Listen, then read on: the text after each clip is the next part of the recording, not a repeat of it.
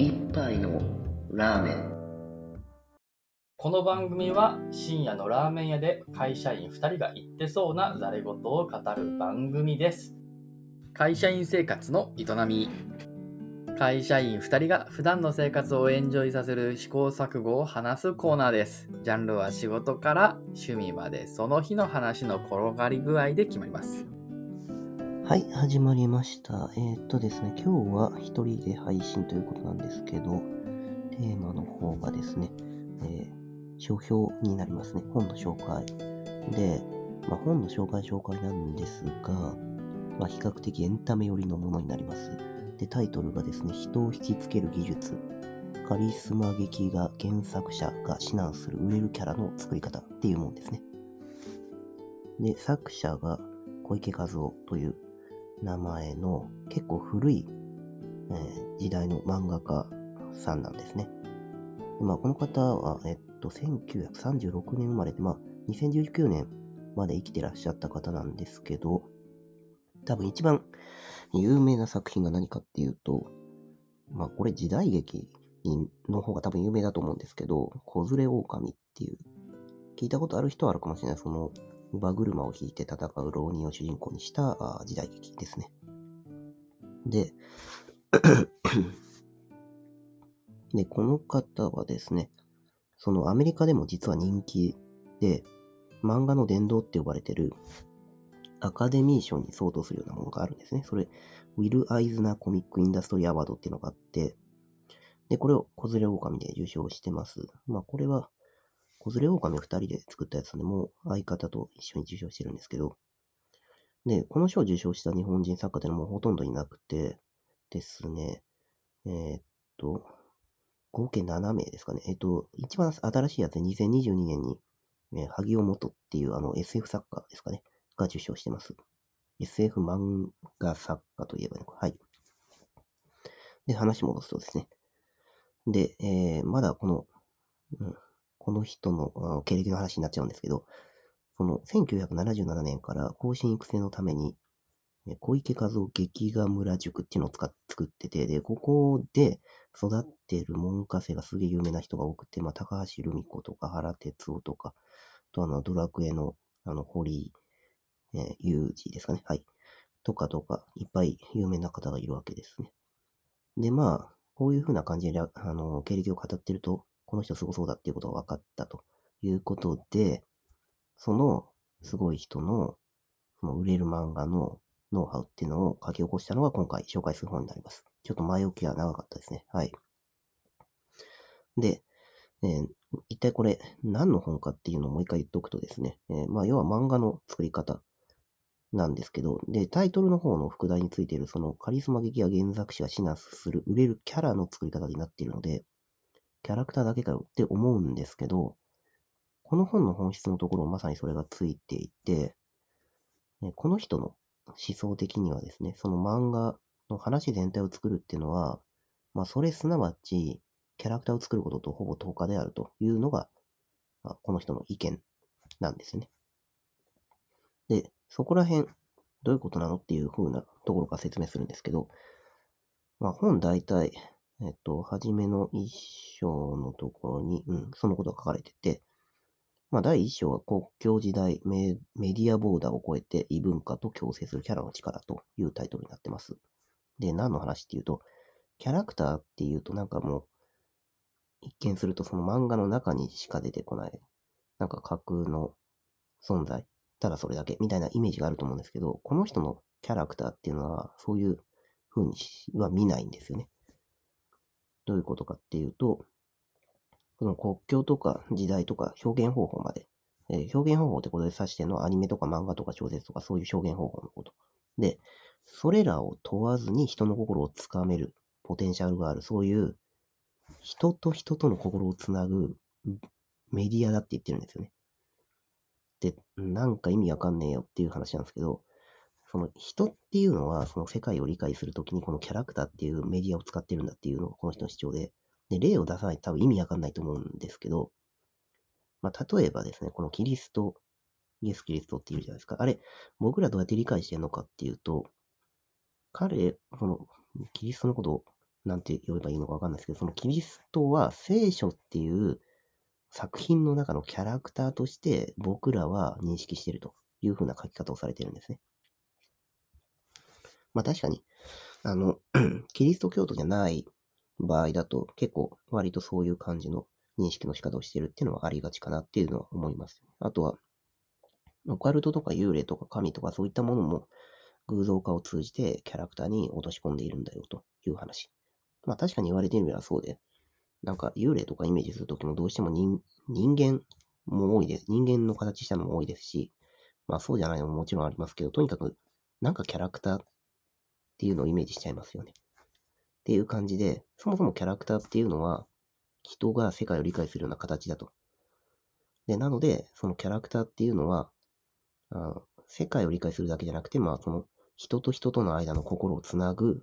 そういう働きもありますよと言ってるわけですね。で、例えば時代を超えるものとして何があるかっていうと、時代を超えるキャラクターとして何があるかっていうと、例えばまあ、鉄腕アトムとかまあそうですよねっていう話ですね。あれ一体何年前に作られたキャラクターなんだって話ですし。あとは国境を越えるとかいう例で言うと、その海外進出してる日本の作品で、なんか、例えばナルトとか、まあジャンプのやつがあったりする。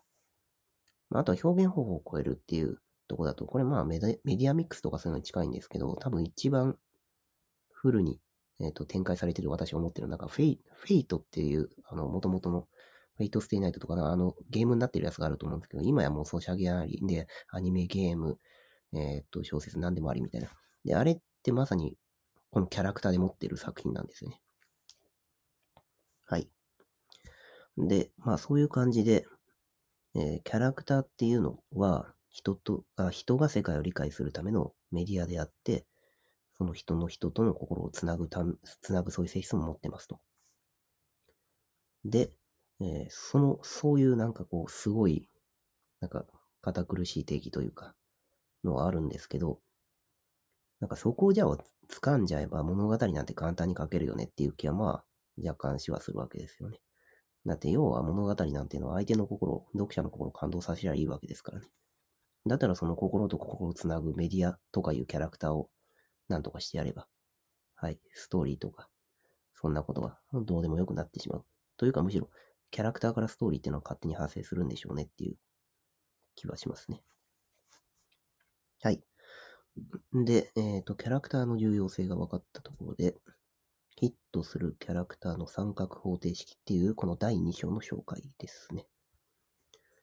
で、これ何の話かっていうと、方程式っていう難しい言葉使ってますけど、要は、売れる作品に必要なキャラクターは3役あればいいという話ですね。で、それは何かっていうと、まず主人公と。で、次、ライバル。で、最後はこれ、引き立て役、まあ、トリックスターとか狂言回しとか言ったりするんですけど、物語を流すために必要なもの、または主人公を紹介したりするものっていう立ち位置ですね。で、えー、特に主人公とライバルにはそれぞれ必要な要素があると、この本では主張されています。で、それは何かっていうと、主人公は弱点とオーラが必要であると。で、一方でライバルは逆に欠点とカリスマ性が必要であるというふうなことが指摘されてます。で、主人公に弱点が必要、オーラが必要っていうのはまあなんとなくわかりますよね。まあそもそも魅力がないとダメだからっていう意味でオーラと。で、弱点っていうのは、まあ、完璧超人に我々共感することはできませんからねということですね。はい。で、一方でライバルの方なんですけど、まあカリスマ性があるっていうのも、これもさっきと似てるんですけど、まあ主人公が魅力的である一方で、まあその敵っていうのはまあ比較される対象であって、そっちにも何か光るものがなければ我々作品面白いと思わない。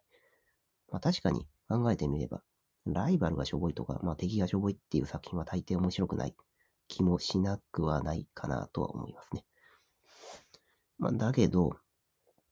その敵役なので、あの、欠点がないとダメなんですね。はい。なぜかっていうと、あの、ライバルの弱点をみんなが共感できる弱点を持たせてしまうと、まあ主人公じゃなくてみんなライバルしか見なくなっちゃいますからね。はい。っていう感じで、3役、主人公とライバル引き立て役、この3者がいれば、あ物語は作れると。で、作れるっていうところでちょっと話をしとくとですね、どういうことかっていうと、まあ、主人公とライバルと引き立て役がいると何が起こるかっていうと、まあ、当然作品の中で主人公を引き立て役に乗って紹介されます。で、あと、ライバルですね。えっと、ライバルがいるってことは当然主人公ライバルをと敵対関係におそらくあるでしょうと。まあ、何らかの形で衝突するということなので、まあ、ある程度簡単な物語の道筋っていうのはできてきちゃうわけなんですよね。はい。で、次の章もちょっとその話に関係するんですけど、次の第3章がヒットキャラが持つ休暇条って言ってて、まあその9つの法則、キャラクターに関する法則をいっぱい挙げてるんですけど、まあ全部言ってても仕方ないんで、多分一番大事なとこだけ言うと、えーっとですね、キャラクターが、えーっと、違う、これだ。キャラの3つの願いってやつですね。はい。キャラクターの3つの願いですね。で、これ何の話かっていうと、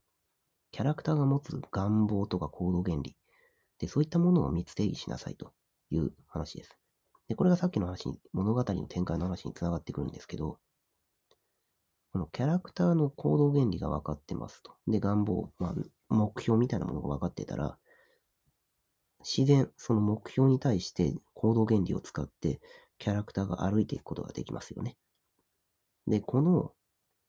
行動原理を決めること、願望を決めることによ、これによってキャラクターが歩く。このキャラクターがどんどんそっちの目標に向かって歩いていく。これこそがストーリーであるというわけですね。まあ、なので、まあ、さっきの話でその主人公のライバル引き立て役がいて、で、さらにそれぞれの、えーっと、役柄について、えー自分たちのその願望とか行動原理っていうのを定義しさえすれば、あとは自走するっていう話なんですね。で、その自走こそが物語であるというのが、おそらく、まあこれはちょっと私の解釈も入ってますけど、おそらくはこの人の言いたいキャラクターがあー物語を作るということなんですね。まあだから、みんななんか創作したいときに、まずついついこう物語から考えがちなんですけど、そうじゃなくて、えーキャラクターを今言ったようなのを定義して、キャラクターの走るためのルール、自走するためのルールっていうのを決めさえすれば、あとは勝手に何とでもなるさという話ですね。で、まあ、この本の初めの方にちょっと書いてあるんですけど、まあ実はね、しかもその、話が面白くなくても、キャラクターが魅力的だったらそれでいいよっていう話も、説もあるっていう。で、それで売れてる作品も結構あるっていう。まあ確かに、うんと、そういう作品なくはないっていうのは、はい。自分の経験でも確かに読んだことあるような気がします。まあ具体的に今これ何っていうのは、パッと思いつかないんですけど、なんかありそうだなとは思いますね。はい。で、最後。なんかこれだと、なんかこの本創作する人にしか役に立たない本だなっていう気がしちゃうんですけど、次の章がね、ちょっと、あれね、変わっててね、えっ、と、キャラを、第4章、これ、キャラを魅力的にするプロファイリングってやつで、で、これ何かっていうと、まあ、キャラクター作りたかったら、あ日常的なところっていうのをプロフィラプロファイリングしないとダメだぜっていう話ですね。で、このプロファイリングっていうのは別に創作物語を作るとかそういうとこ以外にも活躍できるので、今回ちょっと最後に紹介するんですけど、まあ、当たり前の話なんですけど、まあ特に営業マンとかはそうですね。その自分の商品を買ってもらいたい、自分のサービスを使ってもらいたいっていう時に、まあどうしてもその、まあこの本の表現を借りる、わしが、わしが、まあじ、わしって自分のことですけど、っていう感じの発想だとダメだよねっていうとこですね。で、えーこのプロファイリング能力っていうのを身につけるためには、必ず相手の立場に立って考えないといけないわけなんですね。まあだから、プロキャラを魅力的にするプロファイリングをやるってやっていれば、まあいずれ相手のことを考えられるような、そのわしがわしがみたいな感じにはならないよと。で、この能力自体は、その営業するときとかにも役に立つんだぜというの話は書かれてますね。で、まあ、例えばそれをチェックするような問題として、おばあちゃんのポットっていうのが題材として出されてて、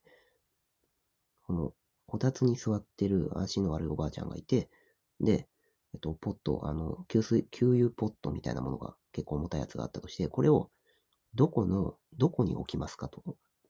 そういう、あの、おばあちゃんがこたつに座ってる絵を出して、ポットがあったとして、そのポットをどこにあなたが描きますかみたいな問いを出したりするわけですね。で、こういうの確かに面白くて、さっきのわしがわしがって考えちゃうとつい、あの、おばあちゃんの、絵の中のそのこたつのおばあちゃんのことあんまり意識いかないんですけど、確かに普通に考えれば、その、おばあちゃんがポットを使うわけなんだから、自分が使いやすいところに置くわけじゃないですか。ってなったら、そのこたつの中のおばあちゃんっていうキャラクターを考えないと、プロファイリングしないと、そのこたつにポットが置かれる絵っていうものがうまく機能しないよねっていうのが、この例で指し示められてました。まあ確かに。うん。これは非常に納得のいく話ですね。で、まあこれ以上はちょっともう紹介しないんですけど、まあ第5章ではさらに細かい、細かいというかキャラクターの作り、マル秘テクニックみたいなのが、まあ、いっぱい、まあ、例えば逃げちゃダメだとか、毎日顔を見つかけとか、まあそういう話もあるんですけど、ちょっとここはもう、さすがに創作やる人以外、マジで関係なさそうなんで、ちょっと飛ばしちゃいますね。はい。っていう感じで、まあ日本のその漫画家で有名な人っていうのが、どういうふうにして作品とか漫画っていうのを書いていくのかっていうのを、まあある程度言語化された形で書かれてる本って、あ結構、系統だって書かれてる本って少なかったんで、まあ、今回紹介させていただきました。はい、お疲れ様です。